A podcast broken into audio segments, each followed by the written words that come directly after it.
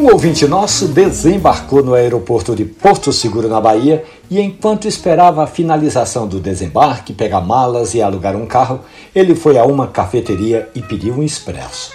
O rapaz do atendimento ofereceu cafés produzidos no sertão da Bahia e uma raridade, segundo ele, o café do Jacu. Curioso, o homeopata perguntou das propriedades do grão, acidez e doçura e foi surpreendido com a informação de que aquele grão era diferente por passar por um processo raro. À noite, o jacu, que é uma ave aí um pouco maior do que uma galinha, cata os grãos vermelhos já amadurecidos e no dia seguinte, literalmente, joga fora.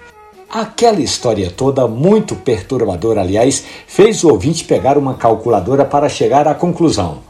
Ou o produtor tem uma criação de jacu incontável, ou tem alguma coisa errada na produção desse tipo de café que custa aproximadamente 500 reais o quilo. Esse é o tipo de café exótico que você toma para colocar no seu portfólio e contar aos amigos.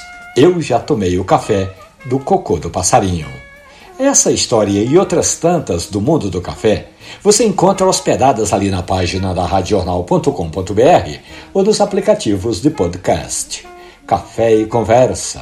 Um abraço, bom café.